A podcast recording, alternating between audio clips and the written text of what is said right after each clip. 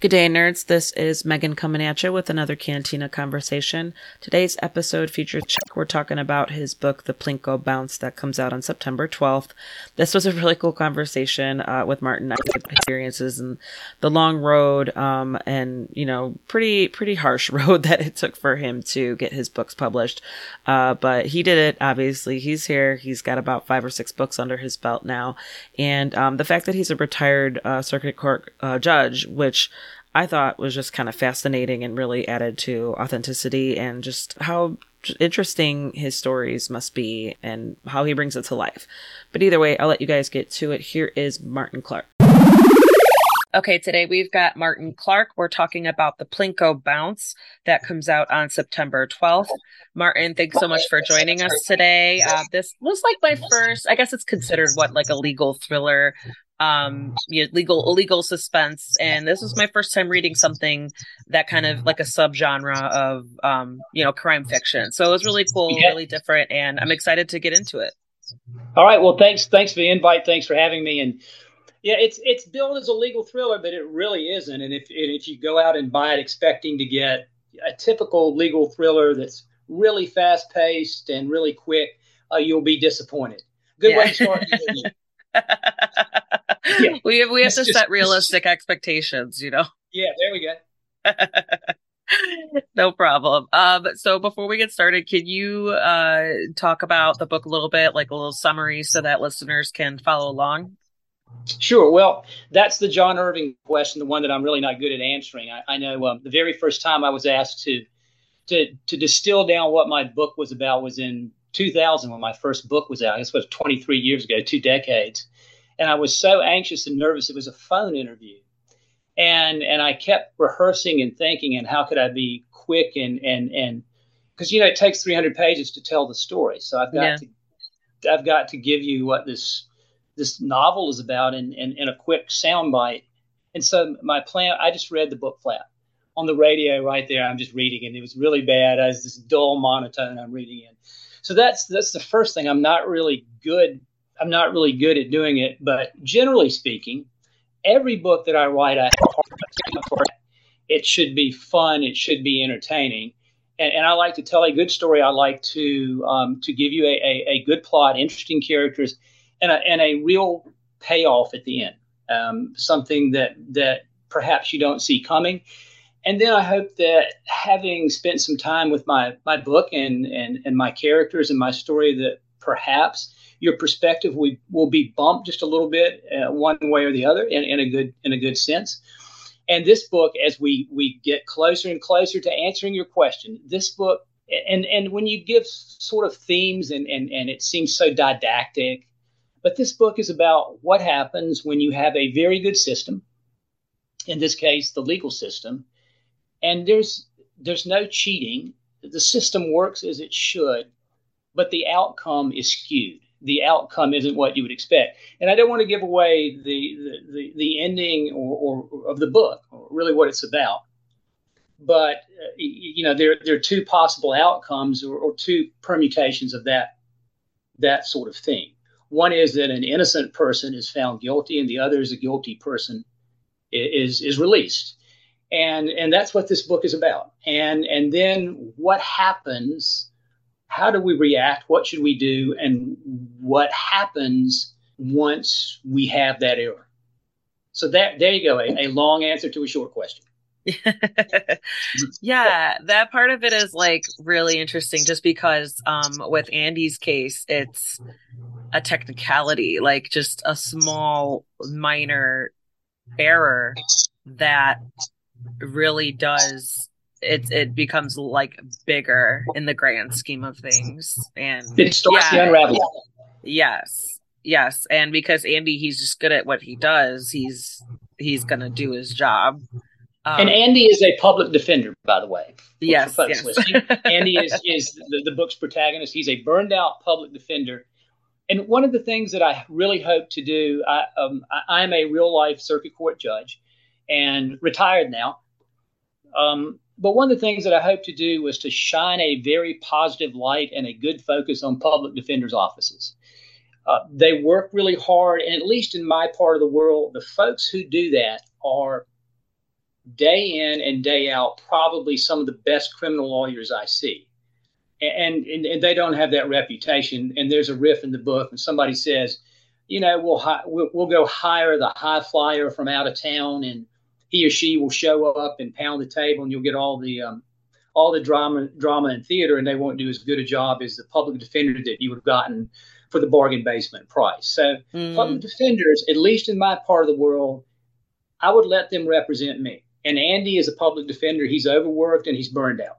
Yeah, yeah, you could tell. it's just like from um, getting to know him as a character, he's he's over it. yeah.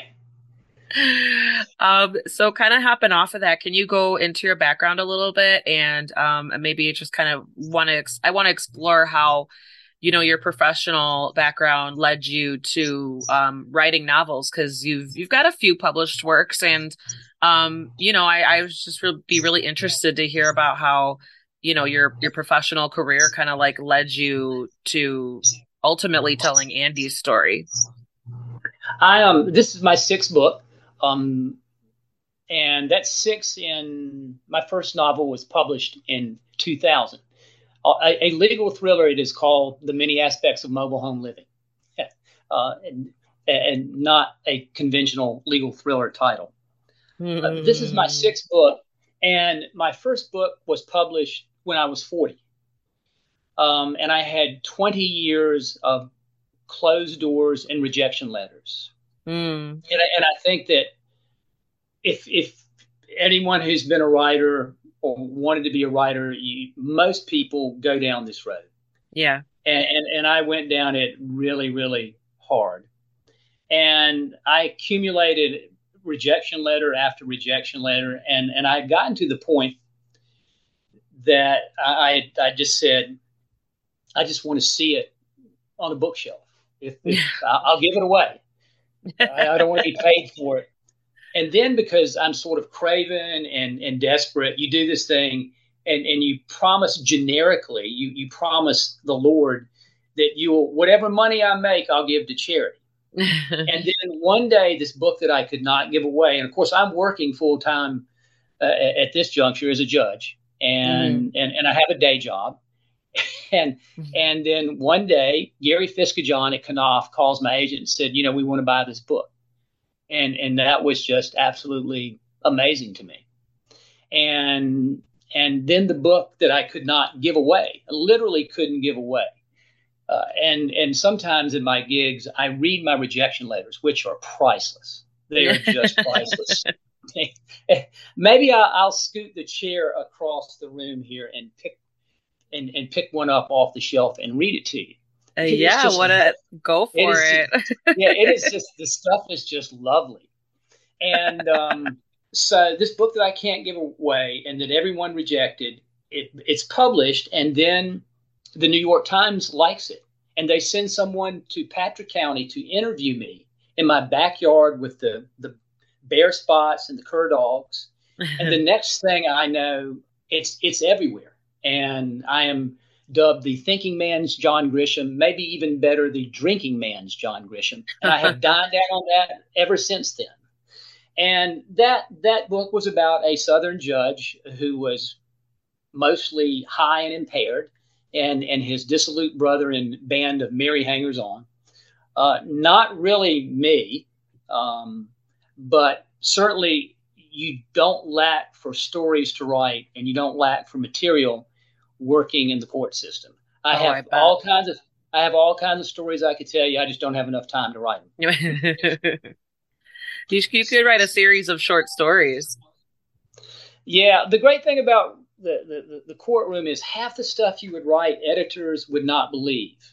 and, and and readers wouldn't believe it, and and that's the truth. That that's that really is the truth. Oh man, that is so funny. It says it's yeah, it's it's funny, but it's also like, oh yikes. I'm looking at if you'll ask another question as, as, I'm listening, I'm going to go get a rejection letter and read it to you. Oh, sure. I can give you a, I can give you a few seconds. That's fine. Okay. You know, I'm not petty or it's, it's it, it doesn't bother, you know, I have these things 30, 40 years later. What would it be? 30 years. You know, I'm not bitter. I've just held on to them. it's you know it could be a little reminder as to like how far you've come and also like you know just kind of yeah like some tough some tough love constructive criticism to help you this is not that. No.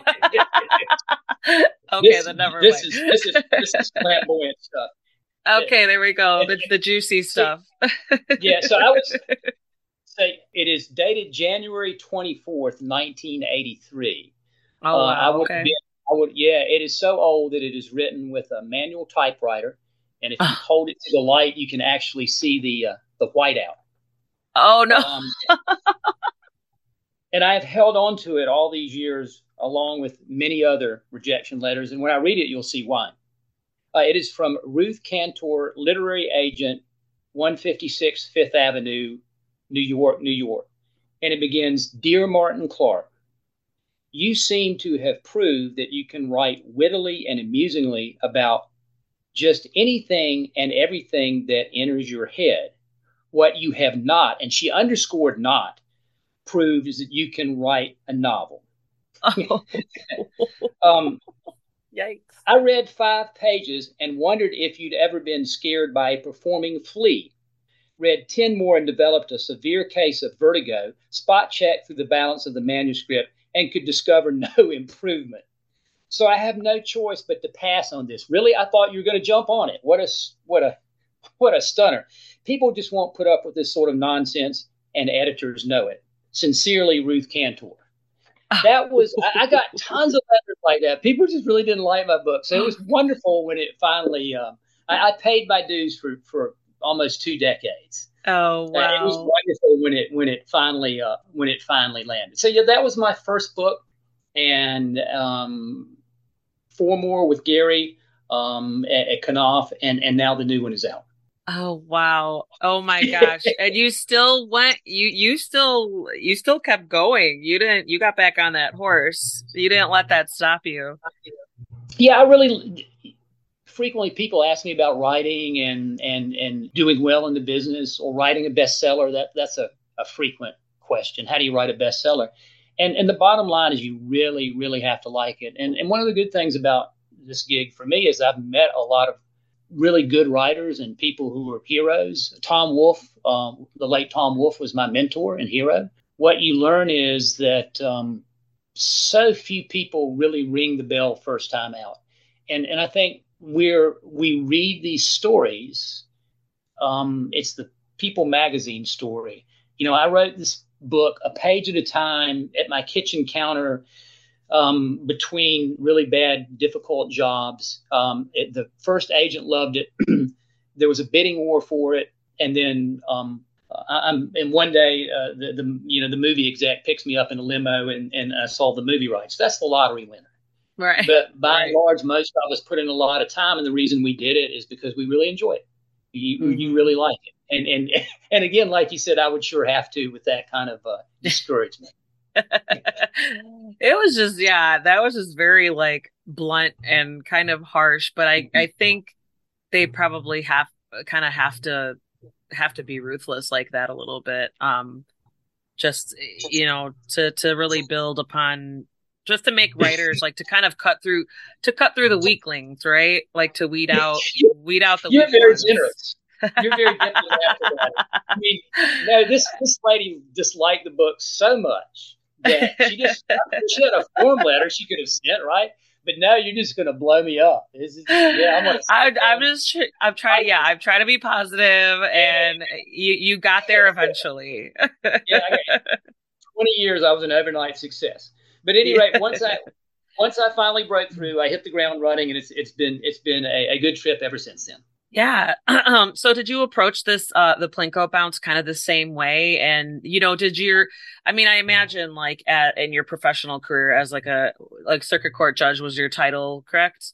Yes, yes. Yeah. Yeah. So I imagine some of that, um, and even just your education, you know, working towards your qualifications and your schooling kind of prepared you for like that research gathering and stuff like that. So how did you kind of approach your writing the same way and did you, you know, switch anything up for this last one? Well, legal writing is not helpful in terms of being a good fiction writer. Legal mm-hmm. writing needs to be very terse, concise, to the point, and and maybe fiction writing does too, but mine mine isn't. So the writing skills are different. What you're looking for, and in terms of doing research, I will sort of get a little germ of an idea, a, the genesis of a story. Sitting in court, something will happen, and and that happened, and and that's what prompted the Plinko bounce. I, I was trying a case, and it was a jury trial, and we knew, all of us on the the professional side of the case, he's dead solid guilty. Mm. But the critical evidence had been lawyered out of the case. There was a, a search and seizure error, no, and, and there was no de- debate about that. And, and and understand judges don't take a particular delight in letting guilty people go. That, that, yeah. I think that's a popular misconception.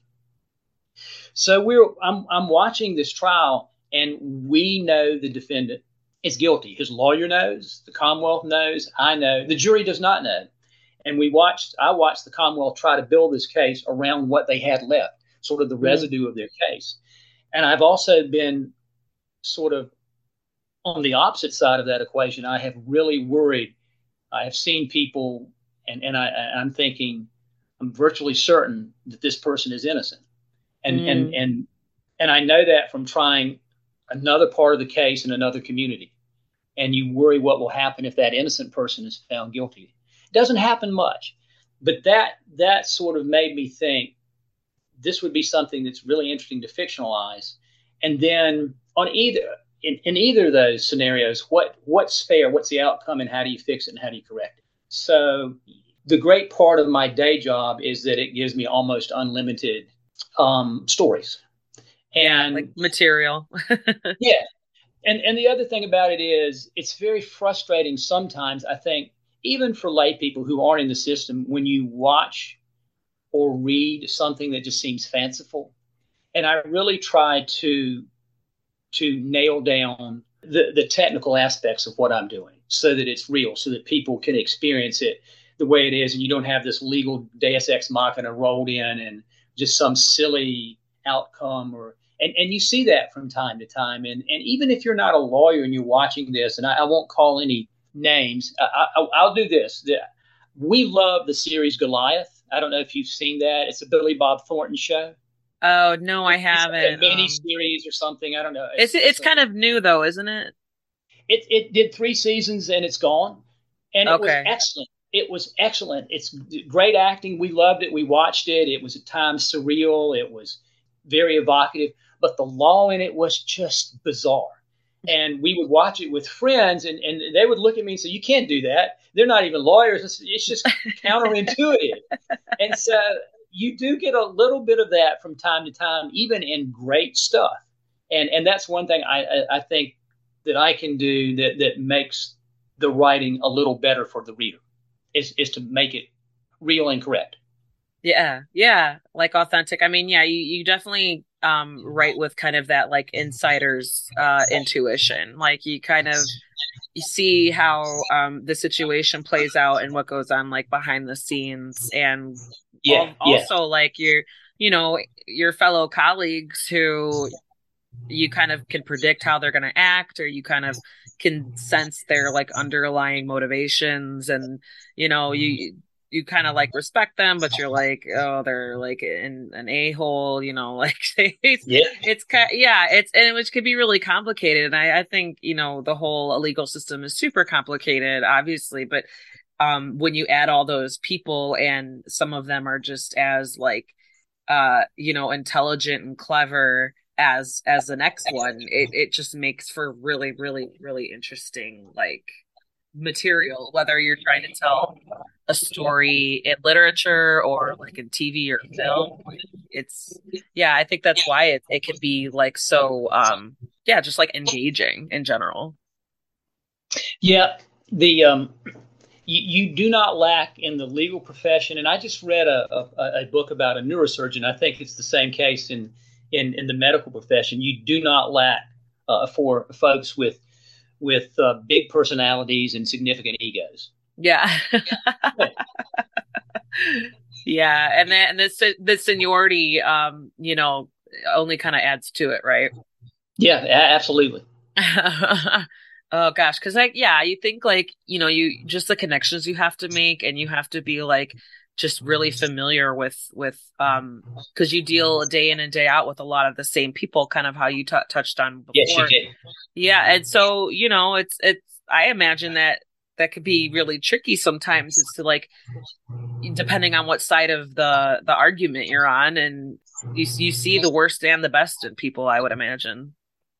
I am three years retired. I have a tiny little office at the courthouse, and I go in, and frequently as I go in, I will see the dockets, the, the schedule for for the upcoming term of court or the upcoming day, and and generally, I if you give me ten guesses, I can pick that docket up, turn it over face down so I can't see it. If you would give me ten guesses, I can give you at least two defendants who will be on the docket.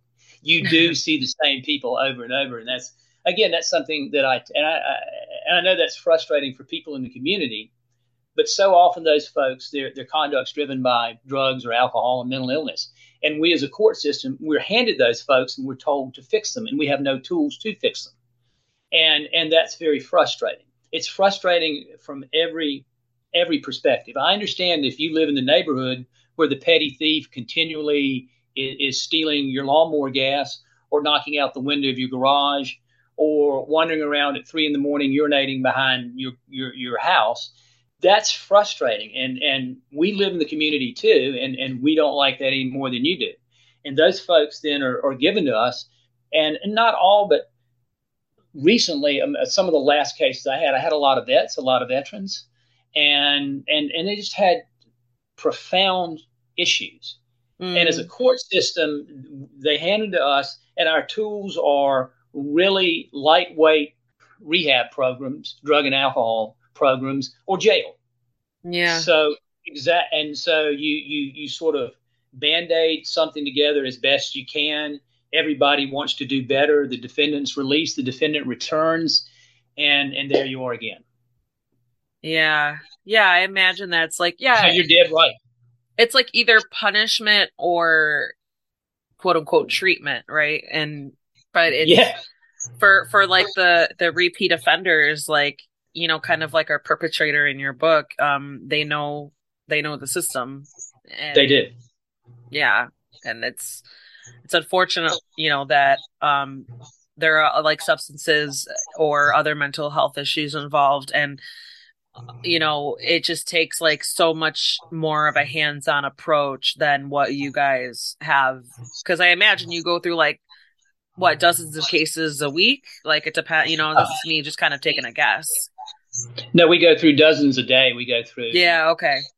Even in a small jurisdiction, I'm in Southside Virginia, and um, in in a, in small communities. But even with that, I mean, we will do. You know, a typical docket you do anywhere from ten to twenty cases a day. Okay. Um, okay. So yeah, and, it's like you got to move on to the next one, right? It's like. Well, you we don't. I mean, you may end up staying late. You may, but I, I it's it's somebody's life and and and, yeah. and you, you don't ever need to forget that you take as long as you need for every case and everybody and you soon learn that you, you never know what's critical to somebody you never know what's really important uh, you, you can have i've had early on in my career i had a, a, a in, in circuit court a, a man appeal a speeding ticket and and he was just adamant about the speeding ticket and it turned out he was he he drove commercial. He was a truck driver. He had a CDL, and he would lose if he got this ticket. He would lose his livelihood. Mm. And so that's something that you and I would be very dismissive of. Some guy that's true because it's yeah. Yeah, why is he in here? Why is he in, in not not in district court? Why is he appeal this? And and I, I just flat out asked him, and he told me what was going on. That he had a good record, that he was a safe driver, but he his his company had a zero tolerance policy, and he would lose his job and and and and there goes you know that that has that's impactful for his family. Yeah. it's impactful for him. And and and we we we worked a remedy that that kept it from going on his record. Okay. No that's really really good insight. I appreciate that because it is like you these people come in and like it's a face and they're they're it's like in person and you're yeah. it's not like you know it's not like just a name on a paper like you're seeing them you're talking to them and so that that's really powerful and helpful that you straight up just asked like why are you pushing why are you here so, like why are you here why are you here yeah yeah uh, yeah but you know, on the happier topics, I'm, I'm waiting. I'm waiting for you uh, to. I'm trying. I've been working on my answer all day because it's Nerd Cantina. okay. I need to to, to shoehorn myself. I, I joined your Facebook page today too. Oh, you did? Okay. Because what what did I see recently? Uh, what um, there there's a, a whole bunch of there's a whole bunch of random stuff on yeah, there. This was this was a, I, I, since I can see you and I, I saw you uh, so when I said Facebook, you, you almost paused. Somebody said recently it was a line in a show I was watching. The only people who watch who are members of Facebook are grandparents and racists. so, I, I am neither, I promise you, but I joined in hopes of, of figuring a way that I could wiggle into Nerd Cantina. And I've been oh, trying sure. to think of my nerd bona fides all day. Oh, okay. Um, well, let me see here. I know. Well, so I do I, have my list of questions, but a lot of the time, I guess it depends on like the, the subject matter. Cause some of them, for some books that, um, I, you know, I interview the authors about, we can get real nerdy, but yours is like, it's kind of serious, you know. um, but, but fun, I hope. Uh, yeah, no, it it was really interesting. Um, and and it was interesting to kind of see how, you know, the title of the book, the Plinko Bounce, that is pretty apt, where it's like one thing and you don't know it could go like anywhere. Um, and there's like all these other factors that make you know make it the case bounce back and forth and and spiral out of control. I think the nerdiest thing. Well, you know what? Well i have a couple more questions but i'm going to get to okay. it so um, i like i like asking this question a lot um, so when writing the plinko bounce what were the most enjoyable parts to write and what were the most challenging parts to write I, I absolutely love writing, as, as you and I just discussed. And I, I get up, even though I'm retired now, I get up every day about six, and I sit at my computer and and I write, and, and it sort of transports me. I, I, I leave, especially when I had a day job it would take me away from that. And it was so nice to, to be in this world. And uh, I mentioned Tom Wolfe earlier. And Mr. Wolfe told me years and years ago, he said, you know, you have to write every day. It's a gig, it's a job. And it may not be good, but seat time matters. Get up and write every day. And and often you will you will write something and end up just you'll throw it away. It's not any good. But you need to be in that habit it was never hard for me because I just really liked it. So I actually I love the writing part. I love uh, before I start, I have everything sort of in my head to translate it from that that abstraction onto paper, and so I love the writing part. And I it I just now so much hate the the editing part. Mm. you, you, you know, you write this book and you do the best you can, and it's not substantive editing it's this stuff like, is there a hyphen in this word? Oh, uh, okay. Uh, should this should there be a semicolon? Is this the preferred spelling? Have I used the word that too much? Have I used the word damn too much? It just is tedious and and and dreadful.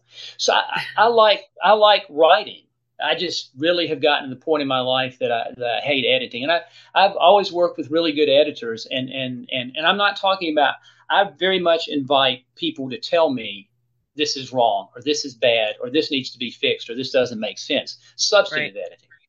But the, the tiny stuff, you know, do, do we use an Oxford comma here? What's yeah. it, it just it just wears me out. I'm 64 years old and it just wears me out. And and and and so I'm glad I'm through. We have with the finals in. It's the printer. If something's wrong, if it's that's not the preferred spelling, it's too late now. Yeah.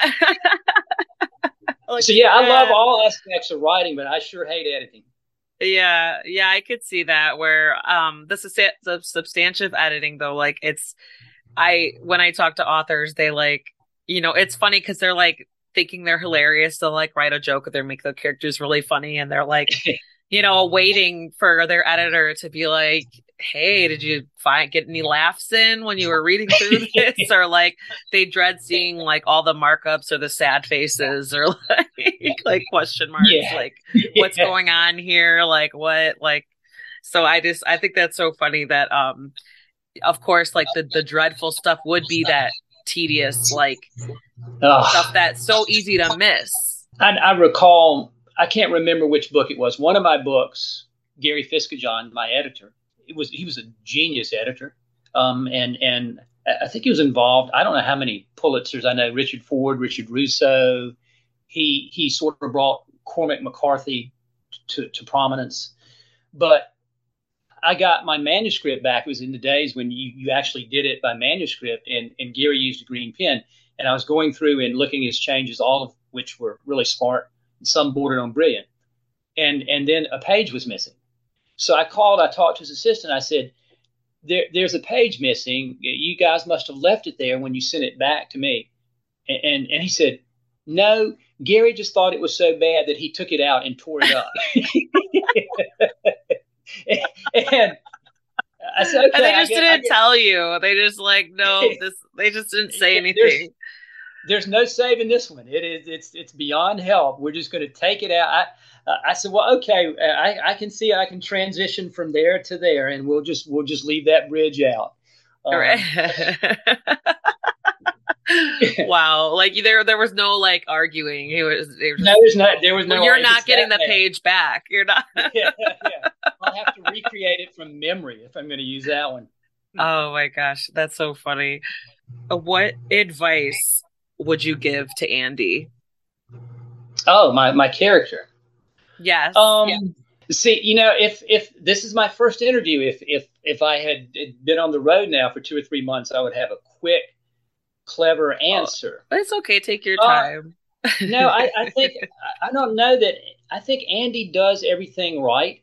He, he and again, I, I think it's very important for people to understand because there's a lot of suggestion. There's corruption in the court system. There there's mischief in the court system. But this book, that's not what this book is about. This isn't, you know, the judge is taking a bribe, the lawyers are throwing a case. Um, this is a straight up case where everybody's doing their best job with the evidence they have and how you're creative with that. But I think someone like Andy, who has a lot of talent and a lot of skill, but really is is burned out.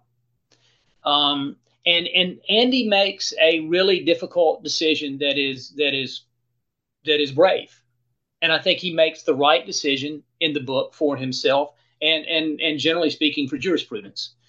So I would think that there's not a lot of advice I would give him other than you know keep doing what you're doing.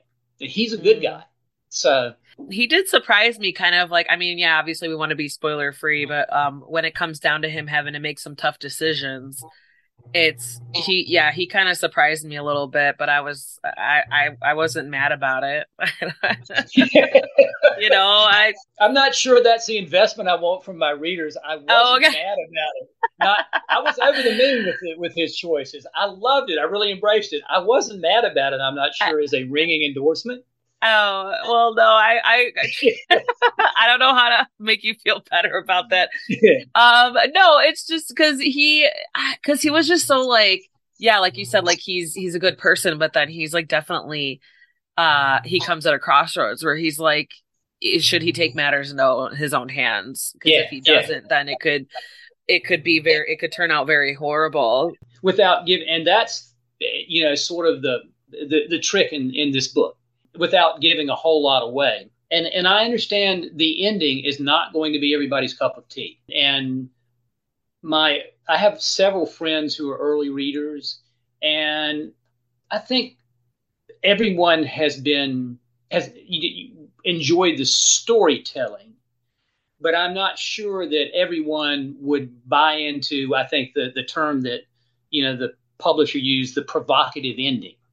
Mm. Um, well, I and, think and, so. So I, when I say I wasn't mad about it, I wasn't mad about Andy's actions. Like, good. I I feel like even if um he he decided to do the other thing, I think I would have I would have been a little upset with him. If if he would I would I would have been more upset if he if he chose the other route. Hmm. You know of of you know standing back versus like choosing yes. what to do what he did.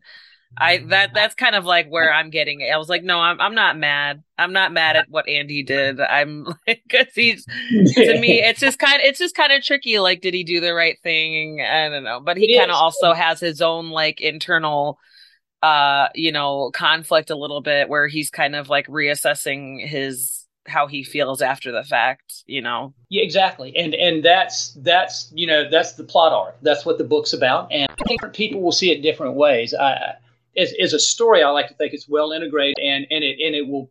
As I said, you know, when we started this, one of the things that I hope to do is to entertain you, maybe surprise you, to give you a payoff at the end, and then maybe move or shape just a tiny bit your perspective and, and what you think about. And evidently, it didn't make you too mad.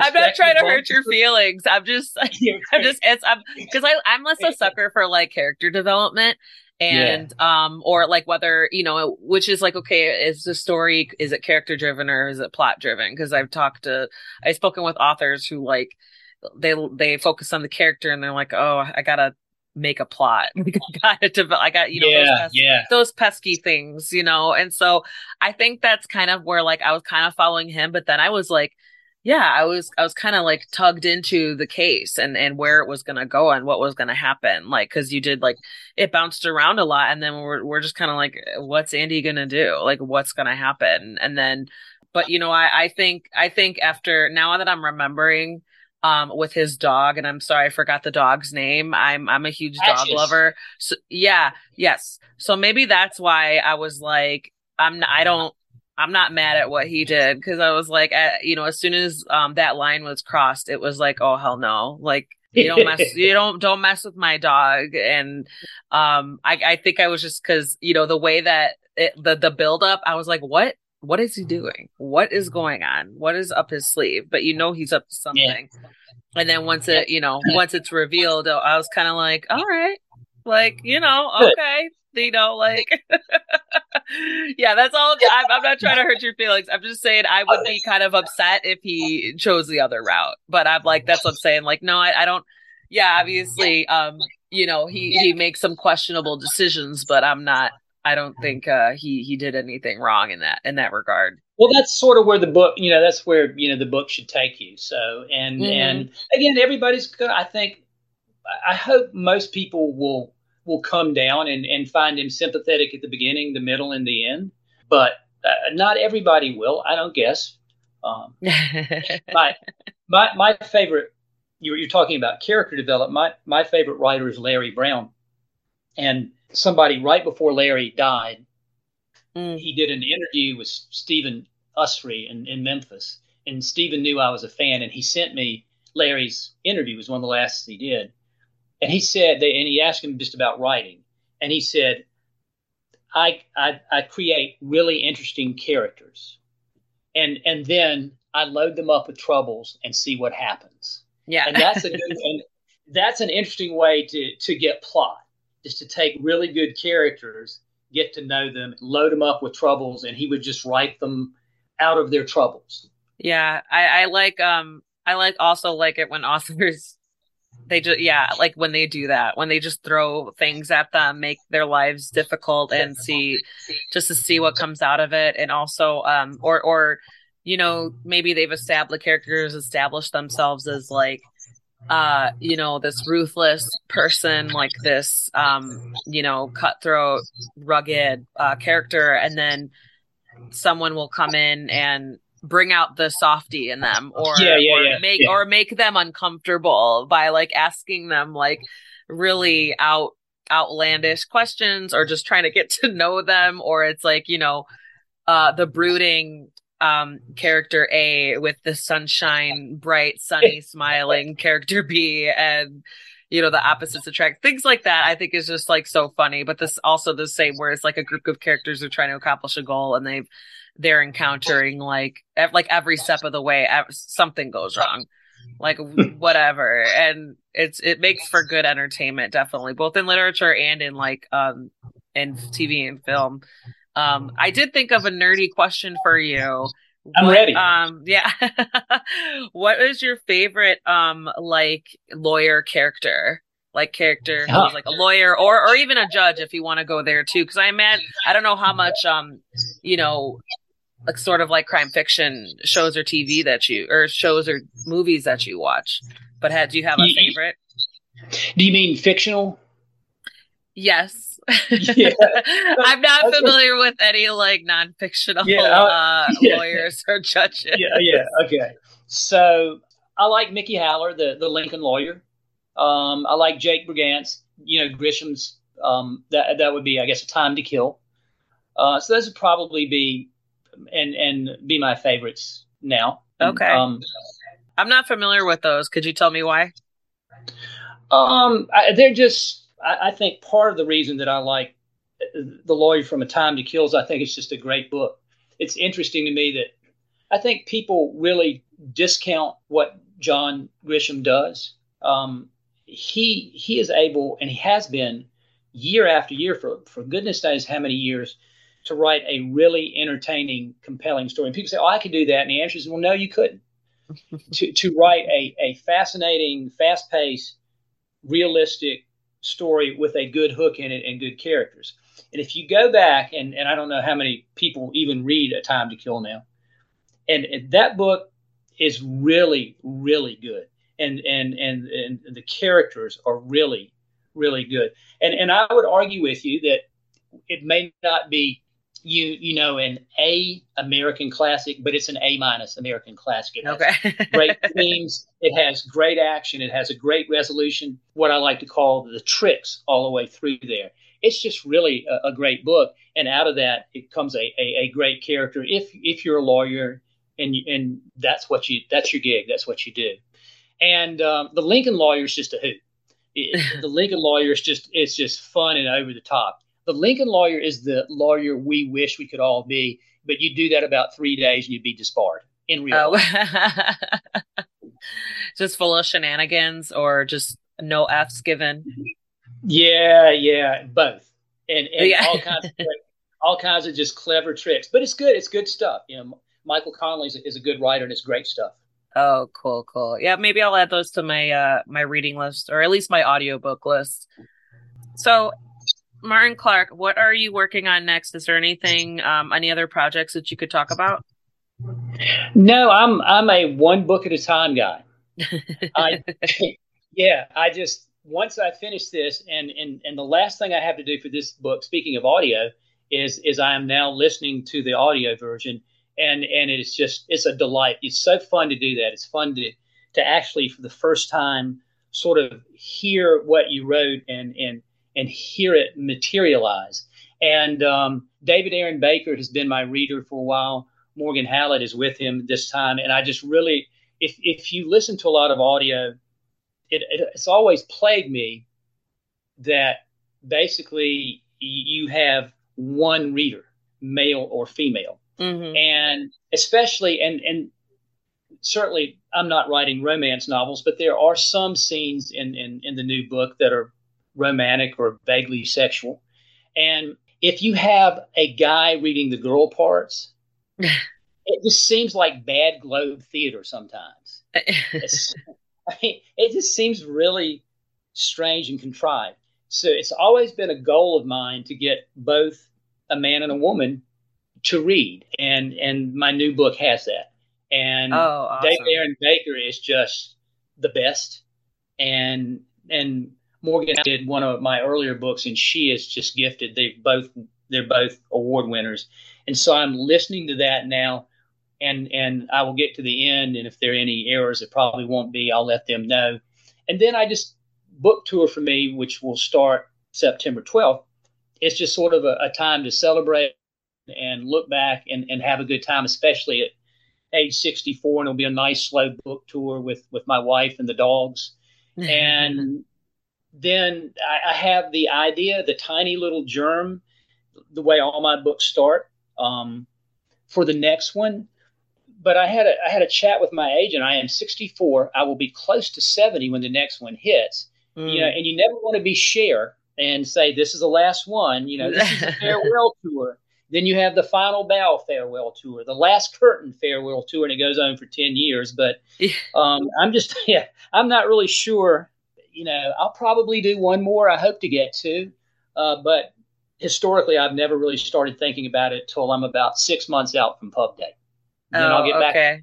Yeah, yeah. No, it's funny how you uh the farewell tour. I did attend. Um, Elton John's farewell tour, and that was like a five, five or six year farewell tour, and um, and I did yeah. see him. I did see him twice because he visited. I'm from Chicago area, and so he did um, do two shows, or at least I, at least two shows, and um in Chicago area. And so but it, it was it was really funny cuz I'm just like I'm thinking just when all these artists go on tour like they're doing the same show over and over and over and over again. But it's like usually maybe it's like a year, you know, or like eight months of right. touring. But he like he just I, I'm thinking he probably just needed to build up his cushion um, before he's like you know straight up done performing. The first concert I ever saw was Elton John. Um, yeah. At Greensboro Coliseum, Greensboro, North Carolina, with his original band. You know, Nigel, uh, what's his name? Nigel Olsson, Dee Murray, Davey Johnstone, and you know, underrated. I think is is just a straight ahead rock and roll band. They they are some seriously good musicians. Yeah, I, he puts on a he put on a really good show for sure. Um, he he the first song he he came out of the gate with Bennie and the Jets, and so it's like okay, oh yeah, like we're starting you know that's this is how it's going he's he's starting us off he's setting the bar and um yeah it was i i loved it. I really enjoyed myself and you know all of all of his obviously all his outfits you know he's a little toned down now but um yeah. that was definitely one of our like the more favorite ones. So yeah i you know what? That's that's great that you are gonna just kind of take your time and relax and enjoy uh, the fruits of your labor um, you know, with yourself and and the dogs and the pups. That's that's great. that's great. I love it. I, that's what you got to do. Like you don't. There's no rush. You know. Well, there's the, probably a little bit more rush for me than most people, but yeah, it's it's it's it. I think it makes for better writing too. I'm a, I have a lot of friends in in the biz who just you know you've got a deadline. Uh, and that's a lot of publishers want you want that series. They want a recurring character, and and and you need to have that book to the you got basically a year to to write it to, to turn it out and and then they want it published in you know 18 months or so. And, right. and my gap is this is the usual three to four years. Yeah. But yeah, yeah, i know that that's usually i think that happens a lot with authors where they um they have a story that they sit on or that they've been trying to get out for like 10 years or so. And then once they do it's like oh like wait you want a multiple book deal? Like what? Like yeah. Do you, would you ever like do another uh and oh god what's his last name? Hughes? Andy hughes, hughes? Yeah, yeah andy hughes. I'm gonna start i'm sorry i read like two books a week. I'm trying to like remember all these details.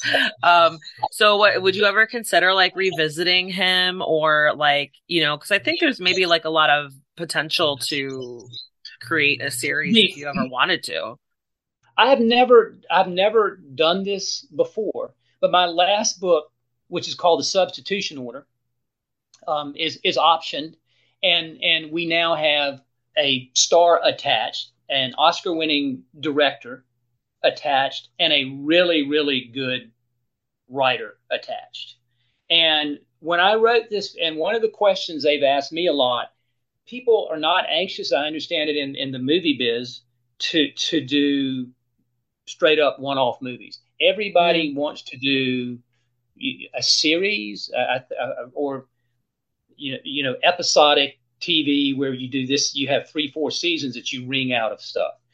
Mm-hmm. Um, you know, we are we are watching Justified now, five or six seasons that came from one Elmore Leonard short story, uh, and it's really great stuff. So when I wrote this book, and it's the first time I've ever done this, it is written so that with a couple of, of changes and some some bridging, it would tie into it would be the second part of my last book. Not the same characters, but it's plot written so that it could be retrofitted to pick up a season two. And I've never okay. done that before. That's that's as close as I've ever come uh, uh, to doing something like that. And and and that certainly didn't drive the narrative. It didn't drive the story but sure. there were parts there that I said, you know, I could do it this way.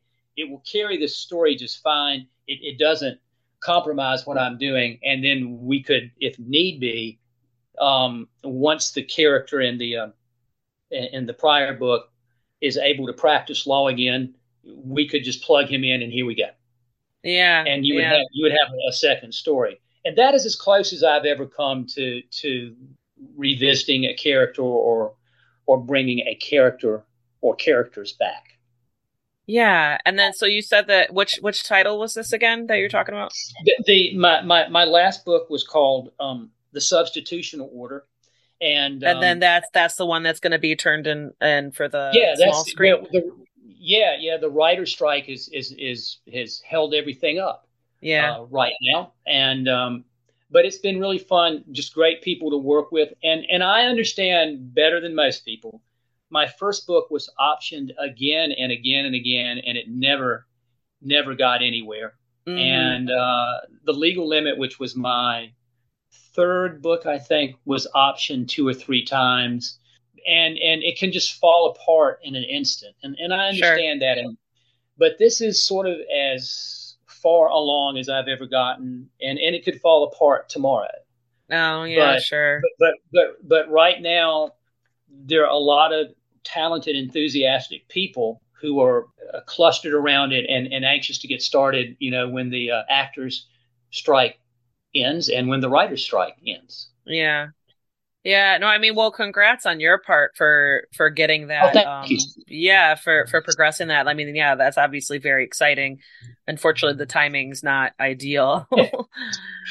I, it's my, I asked my friend Daniel Wallace. Uh, Danny wrote uh, Big Fish, which became a Tim Burton movie. Oh, yeah, and yeah. very very successful movie. And I said, "Congratulations! You know what's it like?" And I asked I asked Daniel, and he said, "It's kind of like having your child do well at school.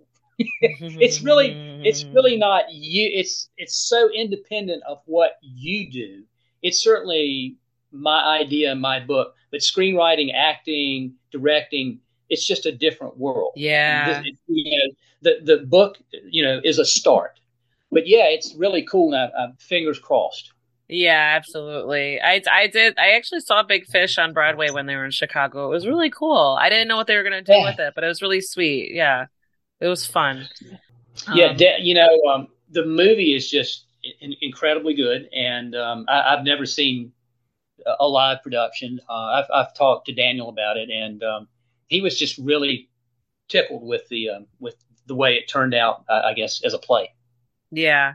Yeah, it was yeah, I like it. And there's yeah, like the one thing you see about the actors, like they can really de- you know, they bring it to life. That's like an understatement just to really like Yeah, it really not just to entertain but to like engage and really understand and really like just pull the audience in with I don't know, I'm I'm kind of amazed with like with some of that now just with like writers because I know writing is just like really it's really really difficult to it, you know to I guess maybe it's not difficult to do. It's very difficult to do well and to, um, you know, just hit all those points and to just be a really good storyteller. But when you take it to that next level of like putting, you know, reaching um visual audience, it's it's a whole nother ball game. And I just, you know, I I, I give kudos to to the actors that could do it just just so well, like Ewan McGregor.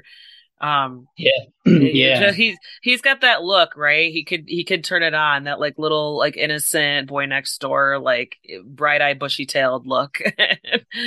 Yeah. You know. And yeah, and the, and the companion of that is that the writing is so totally different. It's yeah, it, it's it's not the kind of writing I can barely tell a story in 300 pages, and Yeah. uh, if it was a screenplay, you have 120 pages, 110 or something like that. Each page has to is supposed to take so many minutes, and you see these people who can do it, and it's the difference in, in being a neurosurgeon and a podiatrist. It's just yeah. just it's just totally different and and and not something that that I'm particularly good at but I you, you it's such a big big part of obviously of having a successful you know a book turned into a movie or or Yeah. or. Yeah, I mean, well, I you know, I hope that um I mean not just for your sake, but for, you know, the whole entertainment industry um that something happens for someone um soon because I know that we're not going to feel it now. We're we're going to feel it within like 6 months like the, the our you know, the audiences, the streamers, all that, we're going to feel it. no kidding no Yeah. kidding yeah, definitely. Okay, so Martin Clark, the Plinko Bounce comes out on September 12th. Um, thank you so much. This was such a fun conversation, and I, I really did enjoy. Um, this was something different than what I'm used to. I'm like I, I'm a sucker for for crime fiction and like thriller, and so this was definitely like really it was really cool to to read this um like a change of pace and like the subgenre and um you know like i said i i i enjoyed i enjoyed seeing how you know getting a little bit of insight into um that industry into the legal system and how just uh, you can bounce around like that because it's it's so realistic and you know at some point in the future i would love i would love you know to be able to pick your brain about any. I, I think maybe you should write a memoir. I'll just say it right now. You know, leave the you know the details out with the uh, you know leave everybody anom- anonymous with your the hmm. trials and the trials and the details and all that. But um, it I bet you've got some wild stories to tell. What what is the great line? Well, you know, every all fiction is a little biography, and all biography is a little fiction. So maybe I'm doing a little bit of that now. It, it's uh, it translates into to, to the fiction I'm writing now.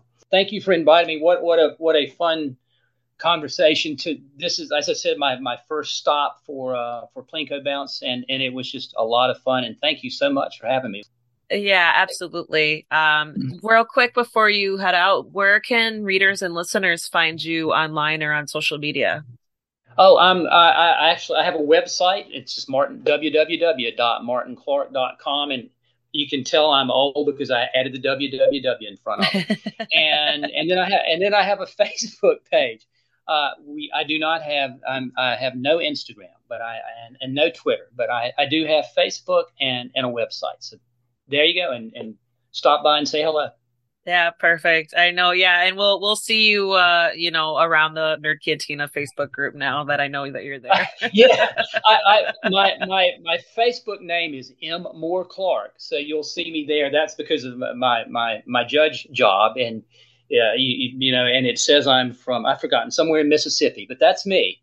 And and I'll okay. pop up every now and then, and, and you'll see me commenting, and and we'll make this deal now for good luck if the um the the book is if it hits and and makes either big or small screen we'll return and and and have a good nerdy conversation about it yes absolutely perfect i'll hold you to it i will i'll do it thank you so much for having me thank you and there you go. That was Martin Clark talking about the Plinko bounce that comes out on September 12th. Go ahead and check out the show notes for links to purchase the book and where to find him online.